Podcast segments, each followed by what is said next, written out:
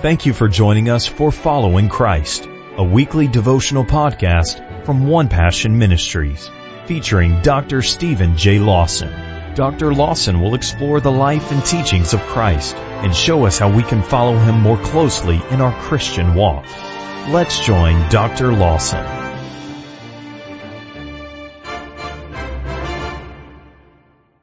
Matthew chapter 5. Today I want us to look yet again at verse 3. We have begun a short series on the Beatitudes, which I believe is found at the beginning of the most important sermon that has ever been preached by any human being on this planet.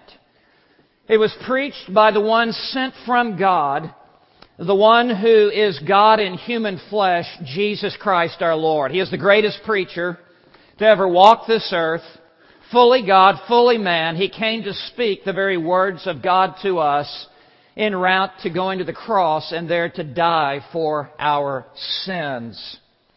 And these Beatitudes find themselves, I believe, in such a strategic place in the Word of God that I want us to spend several Lord's Days together just unpacking the riches that are contained in this treasure box. Last time together we began looking at verse 3, Blessed are the poor in spirit, for theirs is the kingdom of heaven. But there is more that I yet want to say about this important text. Not just to prolong something, but I want to take you down yet even further into this text because I know something of what is needed for our spiritual lives that there must be a depth about us as a people of God.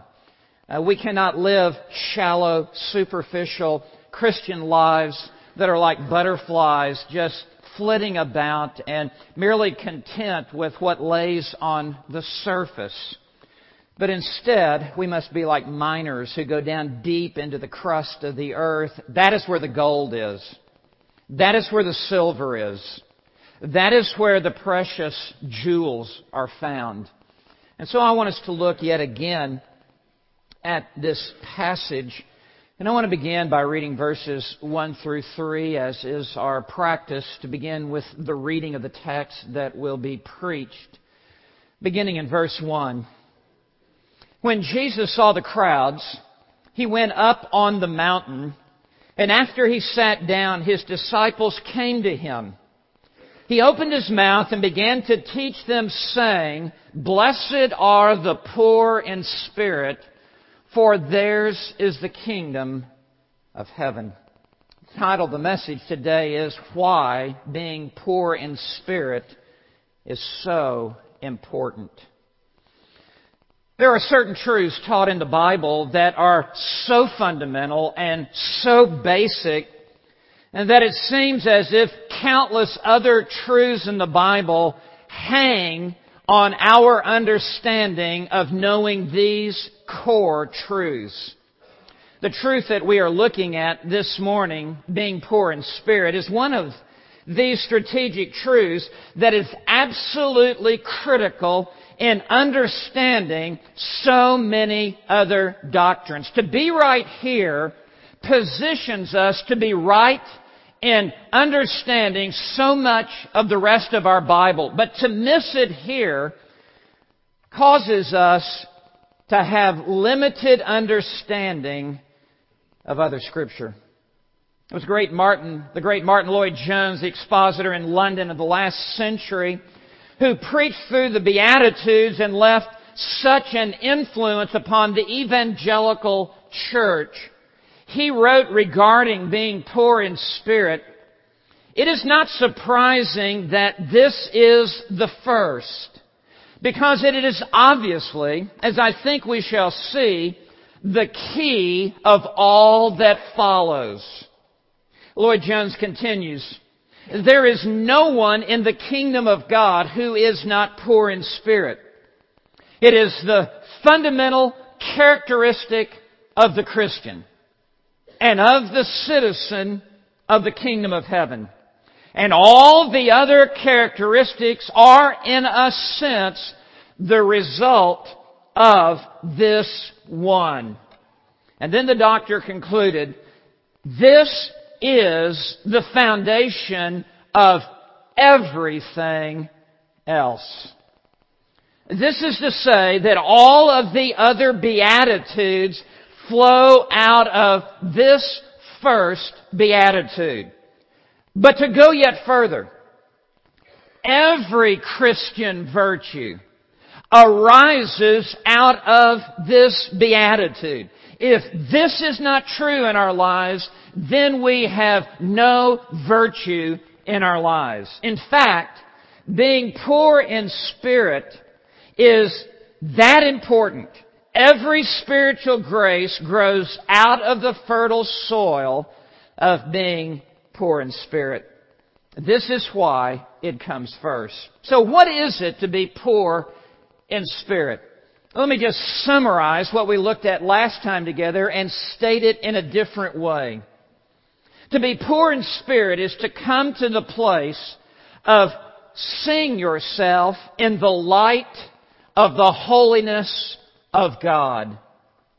It is a complete absence of pride, a complete absence of self-assurance and self-reliance.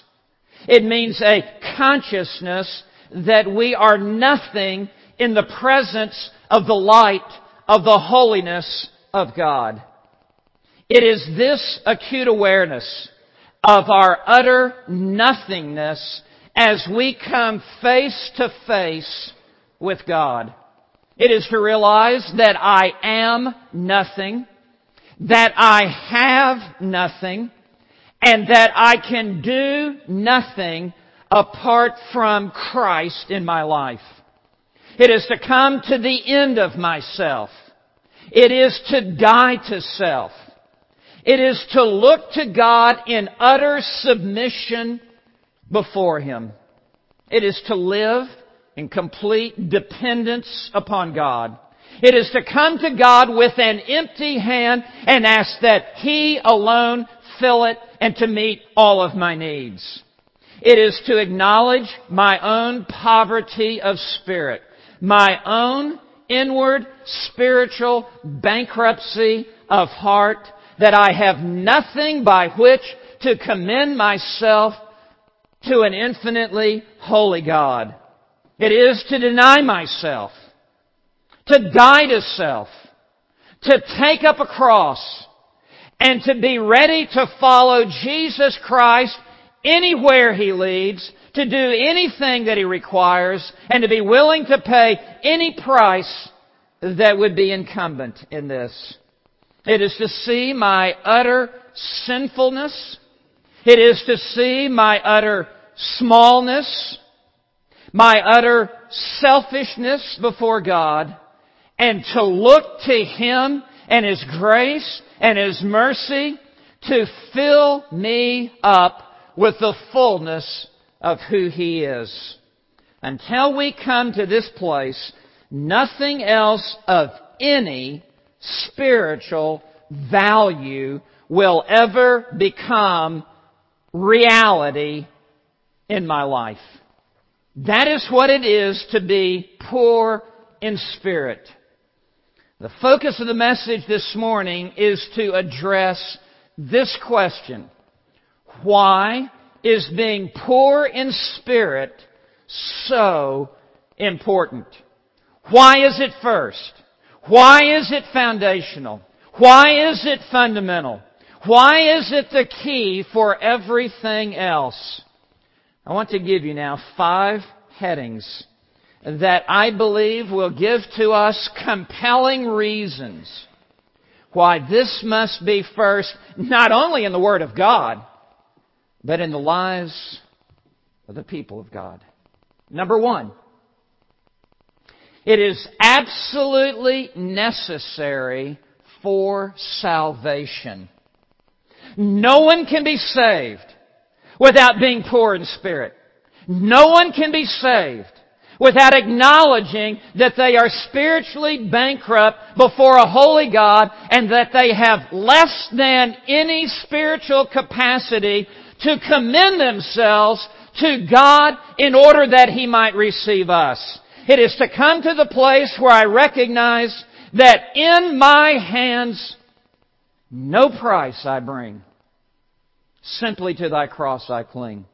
I want to direct you to 1 John chapter 1. 1 John chapter 1. I want to spend just a couple of minutes looking at this passage to show that it is absolutely necessary for salvation. No one will ever enter the kingdom without declaring personal spiritual bankruptcy. Coming to grips with the fact that I'm a sinner from the top of my head to the bottom of my feet. Every inch, every ounce of me has been affected by the pollution of original sin that has come to me from Adam and by nature of the nature I have received from Adam. 1 John chapter 1, I want to look at verses 5 through 10. This book begins with this apostolic declaration. It begins with the highest plateau.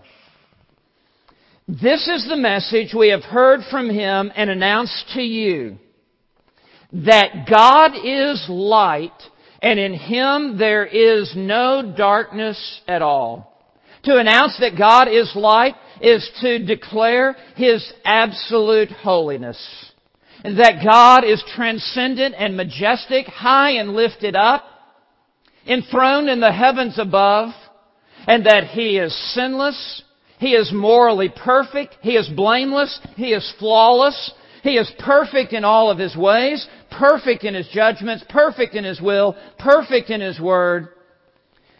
God is light and in Him there is no darkness at all. God is brighter than 10,000 suns in the sky above, blazing forth in infinite holiness. Now, what do you think is the result of anyone who would even remotely draw near to this God? What do you think would be the effect of anyone saying, I will come to God? I will turn to God. I will entrust my life to God. I will turn my back on the darkness of this world. I need God. I want God in my life. What do you think is the effect of drawing near to an infinitely holy God who is infinite light and in him there is no darkness at all? The following verses will describe two kinds of people. Those who are mere religious pretenders, and those who in fact have actually come to God. I don't know if you've ever noticed this in 1 John, but there is in every other verse back and forth in verses 6 through 10 between those who say and those who do. Verses 6, 8, and 10 all begin exactly with the same words, if we say, and the ones who, uh, who uh, are described as if we say are those who are just a bunch of spiritual hot air. There is no reality of coming to God in their life. God for them is just talk. And the reason that we know this in these verses is because there is no acknowledgement whatsoever on their part that there is any sin in my life. How blind can blind be? And then in verses 7 and 9 is the reality of the one who actually has been born again. Who actually has come into a saving relationship with God through Jesus Christ. And it is this one, when he comes to God, it is the light of the glory of God that makes known all of his sin, and he stands before a holy God and confesses his sin and acknowledges his sin. This is the one who is poor in spirit. The one who acknowledges that I have no spiritual capital before a holy God to commend my way to Him. So look at verse 6. We begin with the, the pretender. If we say, now this is the one who says, Lord, Lord. If we say that we have fellowship with Him, that means if we say we are saved, if we say we have a relationship with Him, if we say we've come to know Him, and yet walk in the darkness. Darkness represents sin. It pictures one who just continues to walk in sin, has no conviction of sin in his life. Uh, sin is what someone else does, not me. Never turns away from sin. Never confesses sin. Never acknowledges sin. Just continues to walk in the darkness. Notice what John says. We lie. You say to me you're a Christian? God says you lie. Your testimony is a lie. Your confession of Christ is a lie. Uh, there is no reality, and the reason is, is because you have not come to grips with the sin that is in your life. He says, we lie and do not practice the truth. But look at verse 7. How different, but, verse 7 begins with but, shift in contrast. But if we walk in the light, oh, this one is not walking in the darkness. This one has forsaken the darkness. This one has turned away from the darkness. This one has turned to the light. This one has acknowledged the sin because the light of God has revealed all of my imperfections.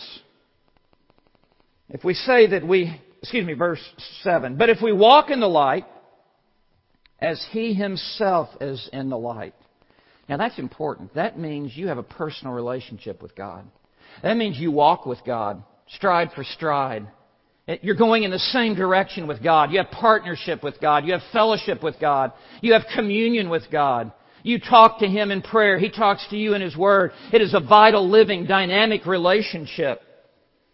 If we walk in the light as He Himself is in the light, we have fellowship with one another, referring to the other truly born again ones. Now, he, he puts this at the end of verse 7. Almost seems to be an odd addition, except he comes back to the subject of sin. And the blood of Jesus, His Son, cleanses us from all sin. This is to say, standing here at the entrance into the kingdom of God, there is the blazing bright light of the holiness of God.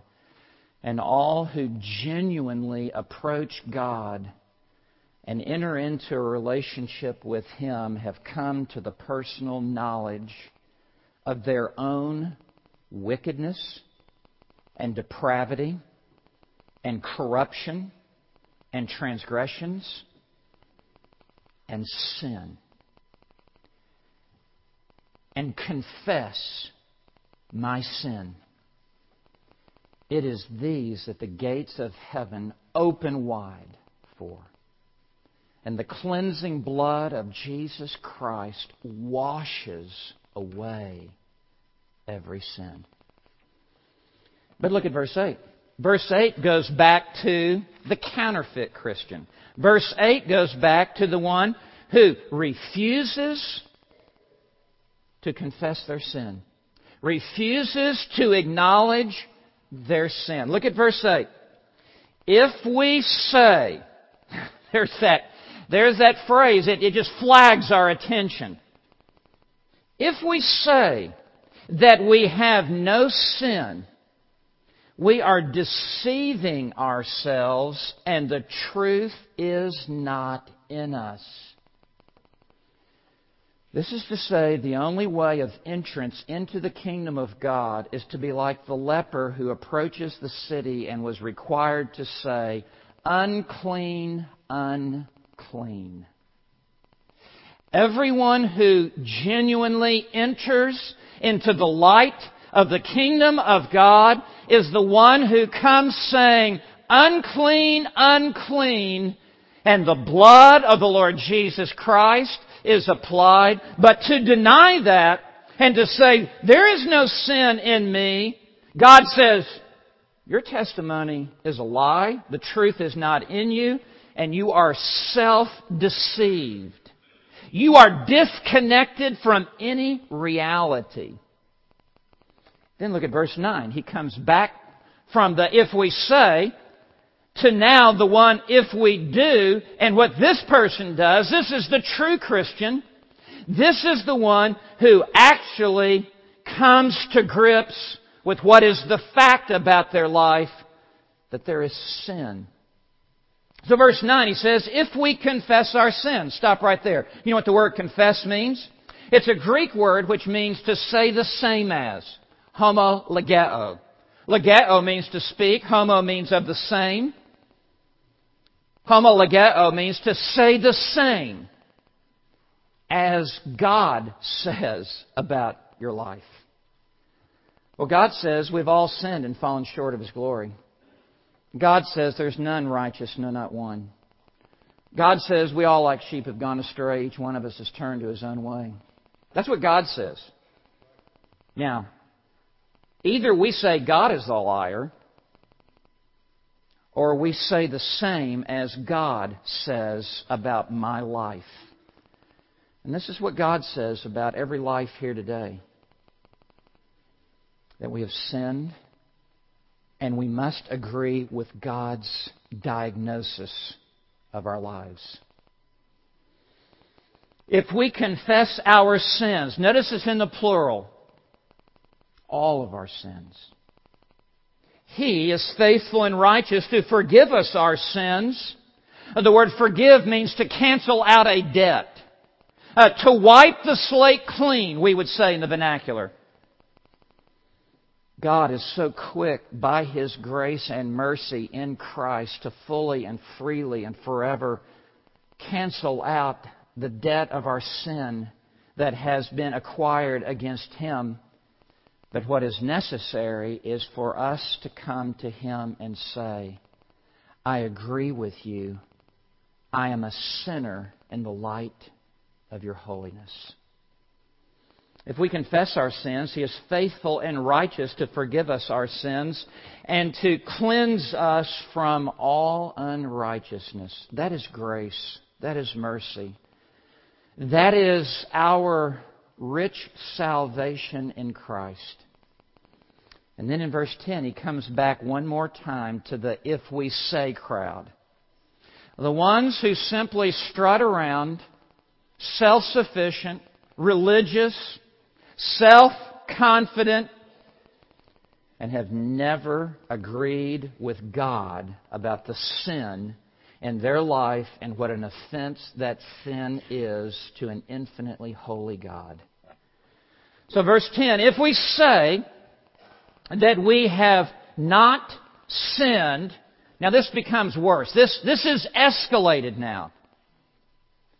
We make him a liar. And His Word is not in us. Let me tell you, God says you are a sinner, and the wages of your sin is death. And if you do not agree with that, you're calling God a liar.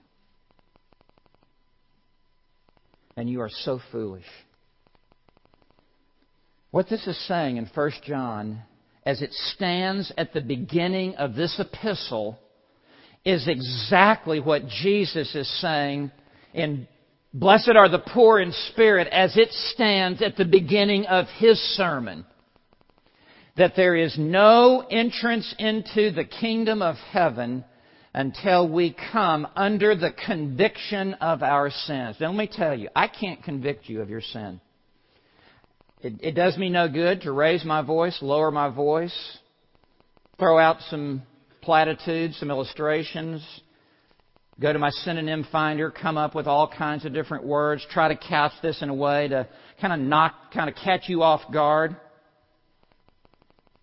You must come under the conviction of the Holy Spirit of God who presses this to your heart that you are a sinner and you must acknowledge your sin and agree with God that your sin is a terrible, awful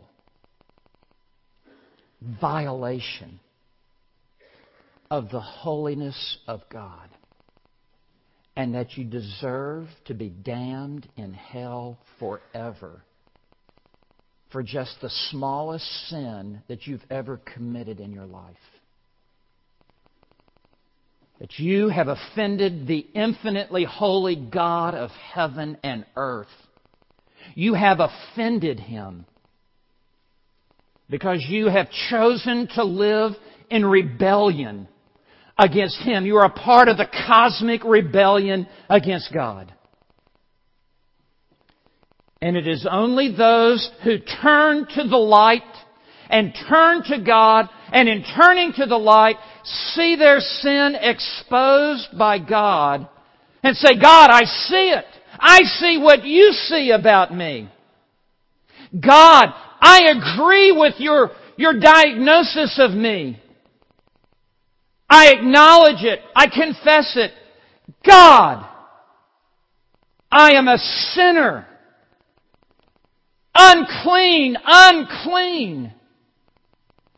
God, be merciful to me, the sinner.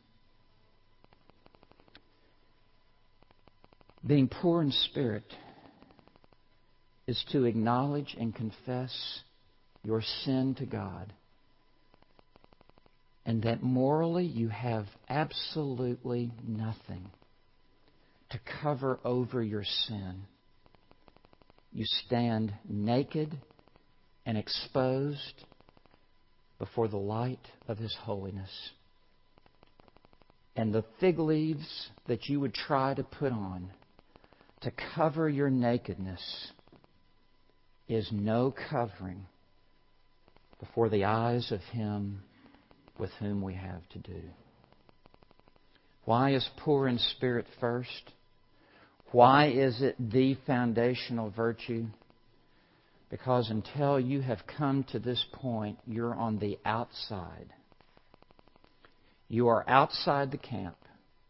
You are outside the kingdom. You are outside the city. And to come into the kingdom, you must acknowledge that you are poor in spirit. I fear that there are people here today who have never come to this place of acknowledging and confessing in the depth of your soul that God, I am unclean. God, I am filthy. And my life is a stench in your nostrils. Wash me. Cleanse me. Make me whole. This is number one. It is absolutely necessary for salvation. Number two, it is absolutely necessary for spiritual growth. You will only be able to grow spiritually to the extent that you remain poor in spirit. It's not that now that I'm into the kingdom, that's all behind me, and I don't ever have to deal with my sin again. Nothing could be further from the truth. In fact, Jesus will later, in this very same sermon, in the Sermon on the Mount, when he gives the model prayer in Matthew chapter 6 and in verse 12, he says that we are to pray this every single day of our spiritual lives. And forgive us our debts as we have forgiven our debtors. And this is so singularly important that out of the Lord's Prayer, there is only one line that Jesus circles back around and repeats in order to underscore it. If you do anything in prayer, do this. He repeats in verse 14 and 15 this very same teaching for us that when we come before God and pray, our Father who is in heaven, hallowed be your name. Your kingdom come, your will be done on earth as it is in heaven. Give us this day our daily bread. Forgive us our debts as we have forgiven our debtors. Do not lead us into temptation. Deliver us from evil. He circles back around now in verse 14 as if to say, oh, and by the way, this is extremely important for your spiritual life. If you're to grow in the grace and knowledge of me. Verse 14, and if you forgive others for their transgressions, your heavenly Father will also forgive you. But if you do not forgive others, then your Father will not forgive your transgressions. We see it here on an ongoing daily basis. We must continue to confess our sins and to acknowledge our sins. That is what Jesus is teaching here. Colossians 2 verse 6 puts it this way, as you have received Christ Jesus the Lord, so walk in Him. When we look, for example, in Psalm uh, 50, uh, Psalm 32, and verses uh, 3 and 4, we see again how important it is that we be those in our spiritual life who are on an ongoing basis. You say, how do you know you're supposed to do this daily? Because Jesus said, Give us this day our daily bread. And in the next verse, he says, and, for, and confess your sins to God. As often as you are daily asking God to meet your needs, that is how often you are to be confessing your sin to God. And if we do not confess our sin to God in, in our daily Christian life, it is like trying to drive your car with the emergency brake on. You're just not going to get anywhere. You will be held back from spiritual growth. So he says in Psalm 32, beginning in verse 3, David talks about a time in his life when he, when he had sinned and he refused to confess it to God. He, he refused to acknowledge it to God. When I kept silent about my sin, my body wasted away through my groaning all the day long. Verse 4, For day and night your hand was heavy upon me. My vitality was drained away as with the fever heat of summer. And that's the idea there of driving your car with the emergency brake on. You have no spiritual vitality. You have no spiritual drive. You have no spiritual energy. You have no spiritual dynamic power in your life. And it is because of the unconfessed sin in your life. You refuse to see yourself as poor in spirit. So then he says in verse 5, I acknowledge my sin to you. That is to confess our sin. That is to say, God, I am poor in spirit, and to name those sins to God. And my iniquity I did not hide. Now I've told you this before. If we try to hide our sin from God as a Christian, God's going to flush it out in the open. God's going to bring it out in the open. Be sure your sin will find you out. But if you will bring your sin out in the open and confess it to God, then God will do the opposite. God will hide it and cover it. We try to hide it. God exposes it. When we expose it, God hides it. What a paradox. And he says at the end of verse 5, and you forgave the guilt of my sin.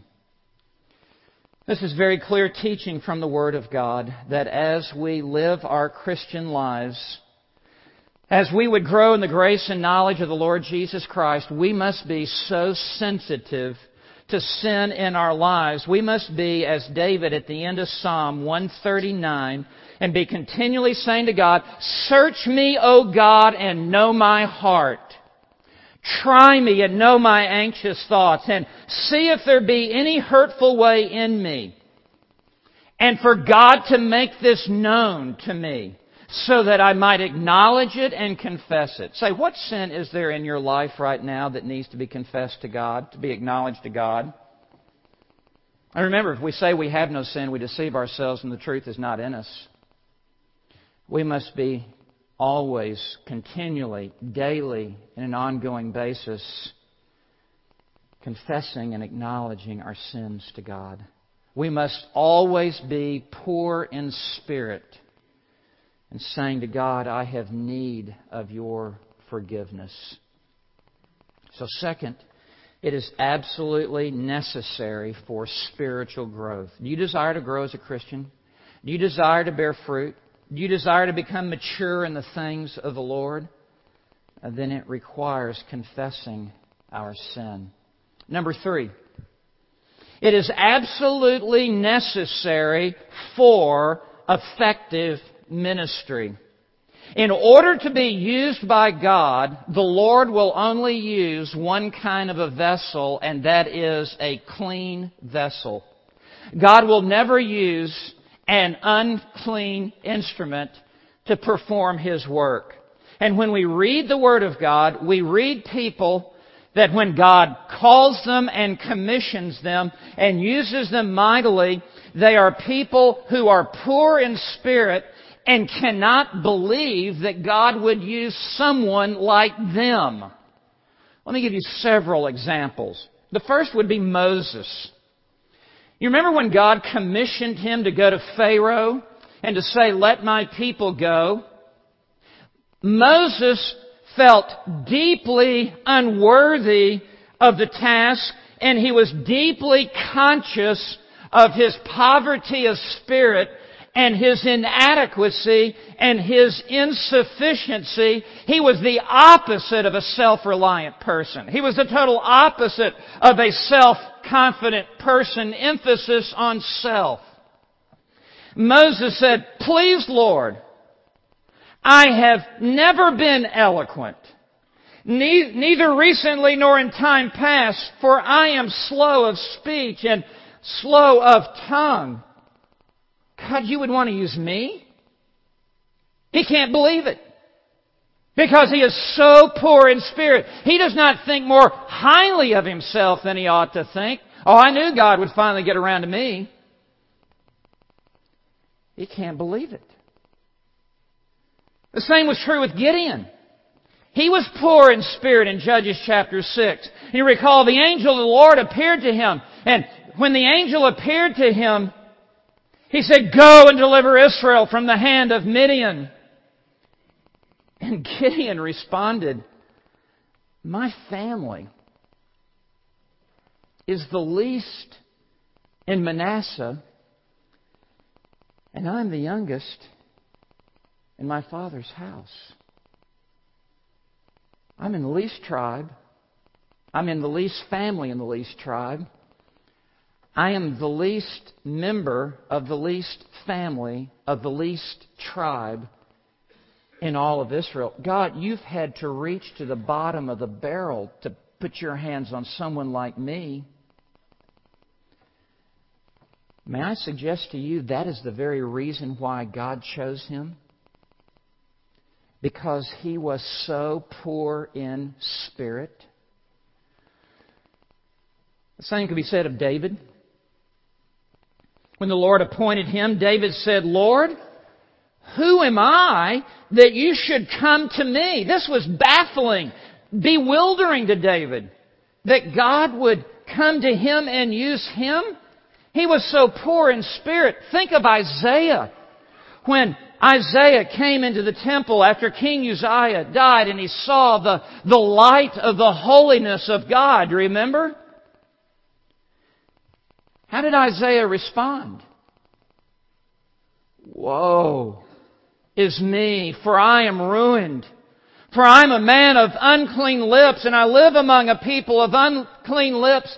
For my eyes have seen the King, the Lord of hosts. There was an immediate awareness of his own sin. And he said, Oh no, God, you can't use me.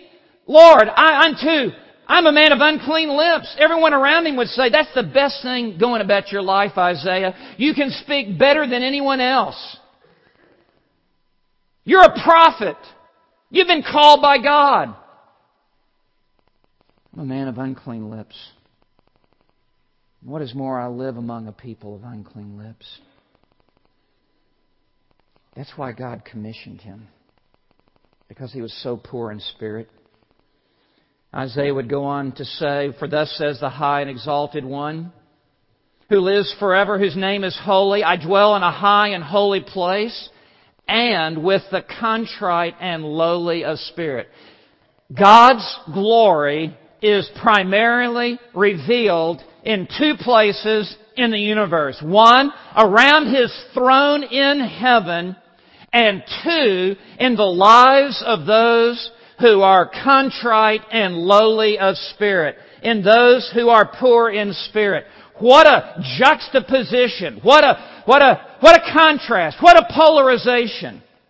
The glory of God is being manifested in the heights of heaven and with those on the earth who are the lowest with a contrite spirit. Isaiah 66 verse 2, God says, I will look to this one. Do you want God to look your way today? Do you want God to pay attention to you? Do you want God to draw near to you and pour His glory and grace into your life in abundant measure? Listen to what He says. I will look to this one. To him who is humble and contrite of spirit and who trembles at my word. The lower you go before God, the higher He will raise you up in spiritual growth. We see the same with Peter.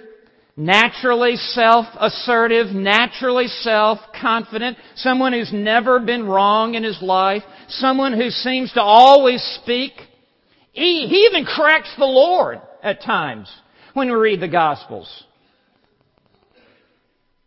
But at the miraculous catch of fish, Peter suddenly realized he was standing in the presence of Him who is infinitely holy. And Peter acknowledged how poor in spirit he is. He said, Depart from me, Lord, for I am a sinful man. Depart from me, meaning we, can't work together. I, I can't be on your team. There's no way you can use me. I'm a sinful man. It is that man that God uses. Same with Paul. He was so poor in spirit. And let me tell you, if there's anyone who could rest in their giftedness, rest in their intellect, rest in their brilliance, it would have been the Apostle Paul. He could make every one of our heads turn with the brilliance and giftedness that had been bestowed upon him.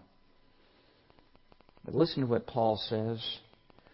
I was with you in much weakness and in fear and in much trembling. That is the talk of a man who is poor in spirit. He went on to say, Let a man regard us in this manner as servants of Christ and stewards of the mysteries of God. He went on to say, Not that we are adequate in ourselves to consider anything as coming from ourselves, but our adequacy is from God. That is another way of saying, I am poor in spirit. I have nothing, I am nothing, and I can do nothing apart from the grace of God in my life. Honestly, have you come to see that? Before God, has this sunk in? I am nothing. I have nothing. I can do nothing apart from Christ. Jesus said in John 15, verse 5, Abide in, I am the vine, you are the branches. Abide in me, and I in you. For apart from me, you can do nothing. When you're disconnected from the vine, when you're self sufficient, when you're self reliant, there's nothing that you can do in your spiritual life that is of any spiritual benefit or value whatsoever. I must hasten. Number four. We're answering the question why is being poor in spirit so important? Why is it first on the list? We said you can't enter the kingdom without it. You can't grow and mature without it. Number four, it is absolutely necessary for true prayer. It is only the one who is poor in spirit who actually, really prays. When we are not poor in spirit, it's just, we're just talking to ourselves. We're just preaching to ourselves. It is only when we realize that from Him and through Him and to Him are all things, and that I am nothing, I have nothing, and I can do nothing, do we actually really begin to pray and to plead with God to supply all that I need in my life. As long as I think that I can fix it, as long as I think that I am the solution to this, as long as I think in my own strength, in my own ability, in my own wisdom, in my own uh, giftedness that I can work this out, I will never pray, even when I do pray. I'm not praying.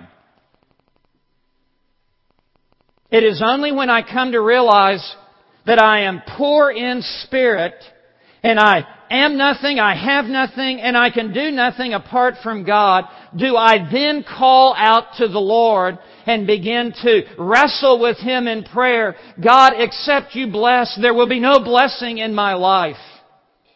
And we see this kind of desperate prayer illustrated in the life of Jacob, who wrestled with the Lord through the night in Genesis 32. Jacob was a desperate man, and at the end of this struggle with the angel of the Lord, who was in reality the pre-incarnate Christ. Because he says he's looked into the face of God. Jacob was a desperate man and he said, I will not let you go unless you bless me. And it is this kind of desperation that one who is poor in spirit exhibits before God in heaven. It brings about fervency. It brings about desperation. It brings about a reaching out to God, a, a clinging to God, a, a calling upon God. A sense of urgency. Oh God, you must hear. Oh God, you must come down. God, you must extend your right arm. God, if you do not answer this prayer, it will not come to pass. He realizes that if he is to know blessing, if we are to know blessing, then God must bestow it or we will never have, have it. It is absolutely necessary in true prayer to be poor in spirit and to come before the throne of God as a beggar.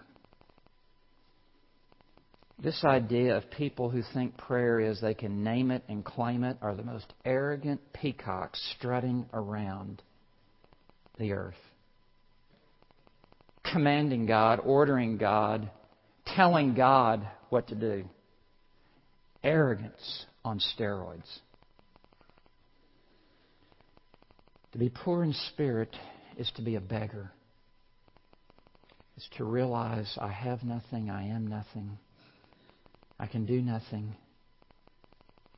I reach out to God with an empty hand. And with great humility, I humble myself before the throne of grace and say, Oh God, you must bless me. 1 Peter 5, 6, and 7. Listen to it again. Therefore, humble yourselves under the mighty hand of God, Peter might as well have said, Be poor in spirit. Humble yourselves under the mighty hand of God, that he may exalt you at the proper time, casting all your anxiety on him, for he cares for you. We must be poor in spirit if we are to truly pray to God. There's a fifth and final heading that I want to set before you, and there's so much that could be put in this heading, but just to complete our thought, it is absolutely necessary for abundant grace.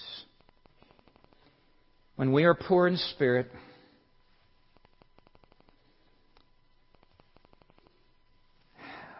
when we are poor in spirit is when we are rich in joy, rich in peace, rich in happiness, rich in strength, rich in abundant grace in our lives. It is only when we are poor in spirit that even when we find ourselves in the most difficult trials of life, that we are so humble, we say something like this to ourselves I certainly do not deserve better than this trial. In fact, I deserve worse than this trial. I'm amazed that I have not experienced worse. If God was to give to me what I truly deserve, I would be in hell right now. Anything better than hell is more than what I deserve, is better than what I deserve. And it is those who are poor in spirit when they find themselves in the most difficult hours of adversity in their life.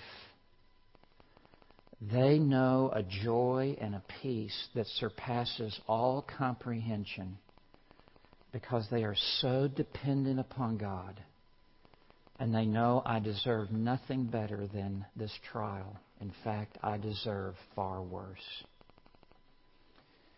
And that's why in the early church, after the believers were flogged and ordered not to speak in the name of Jesus, I mean, they didn't set up little small support groups after that. Let's just all cry on each other's shoulder, tell each other how bad it is. I'll throw up on you, you throw up on me.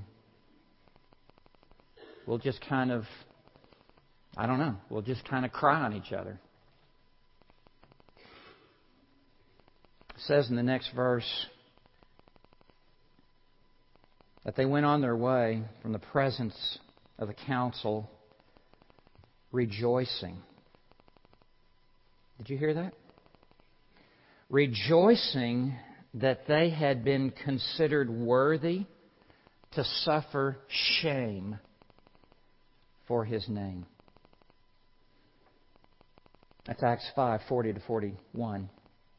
That's why when we read of Peter in Philippi in the middle of the night after he had been flogged to death, or to the point of death, he's singing hymns and psalms in the inner sanctum of that prison while he's in bonds and stocks because he is so poor in spirit.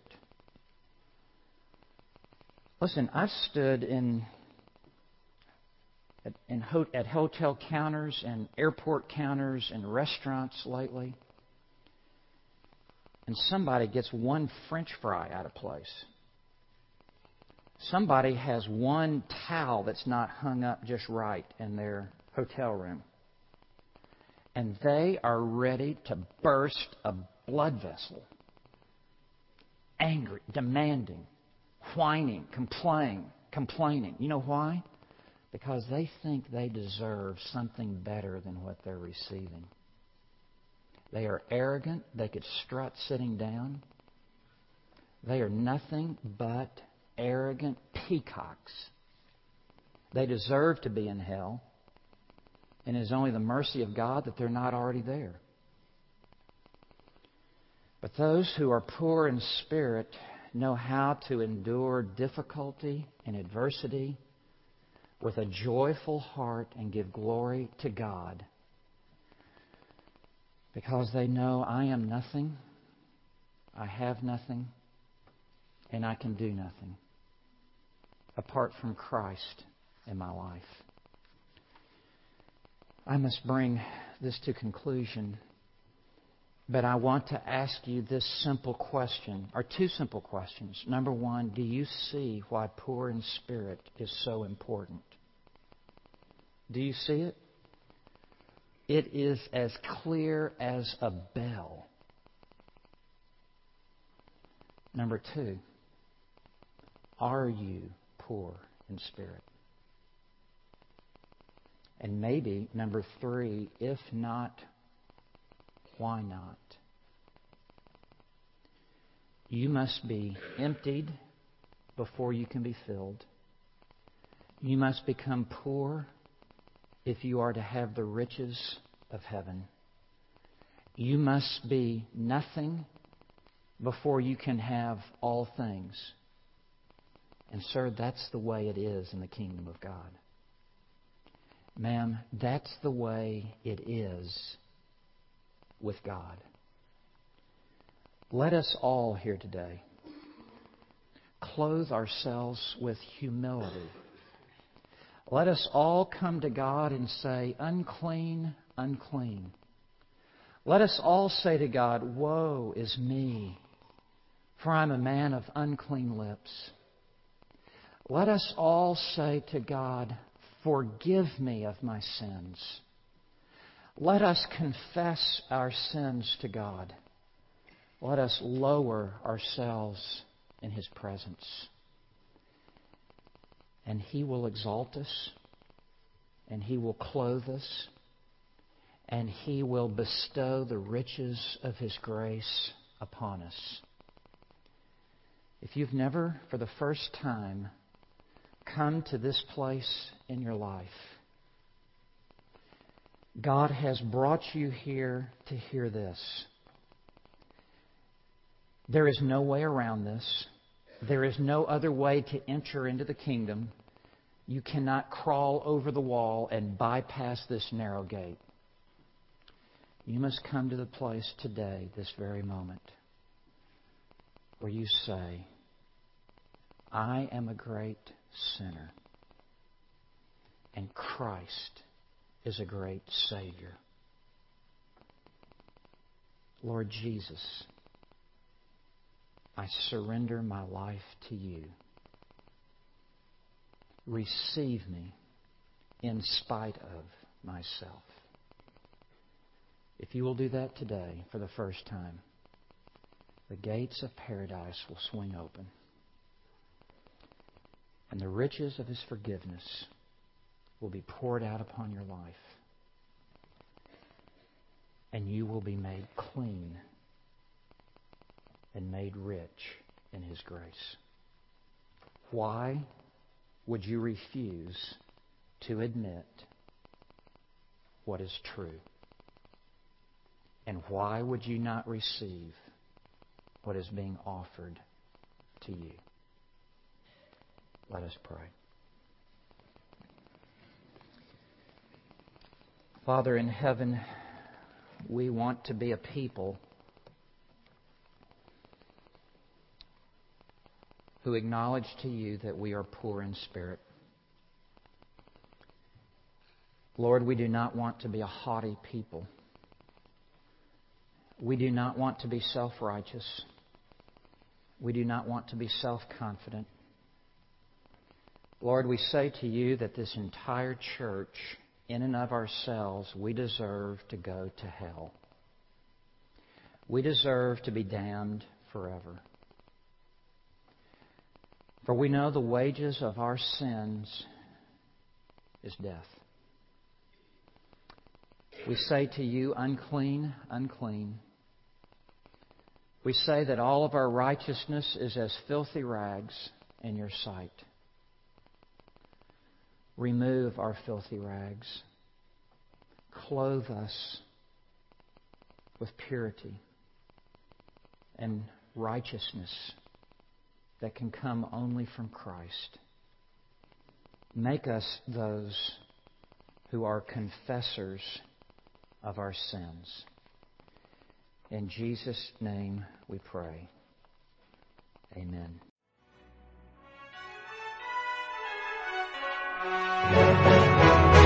You have been listening to Following Christ, a weekly devotional podcast from One Passion Ministries and Dr. Stephen J. Lawson. For more information about One Passion Ministries, please visit our website at onepassionministries.org. Until next time, thank you for joining us for Following Christ.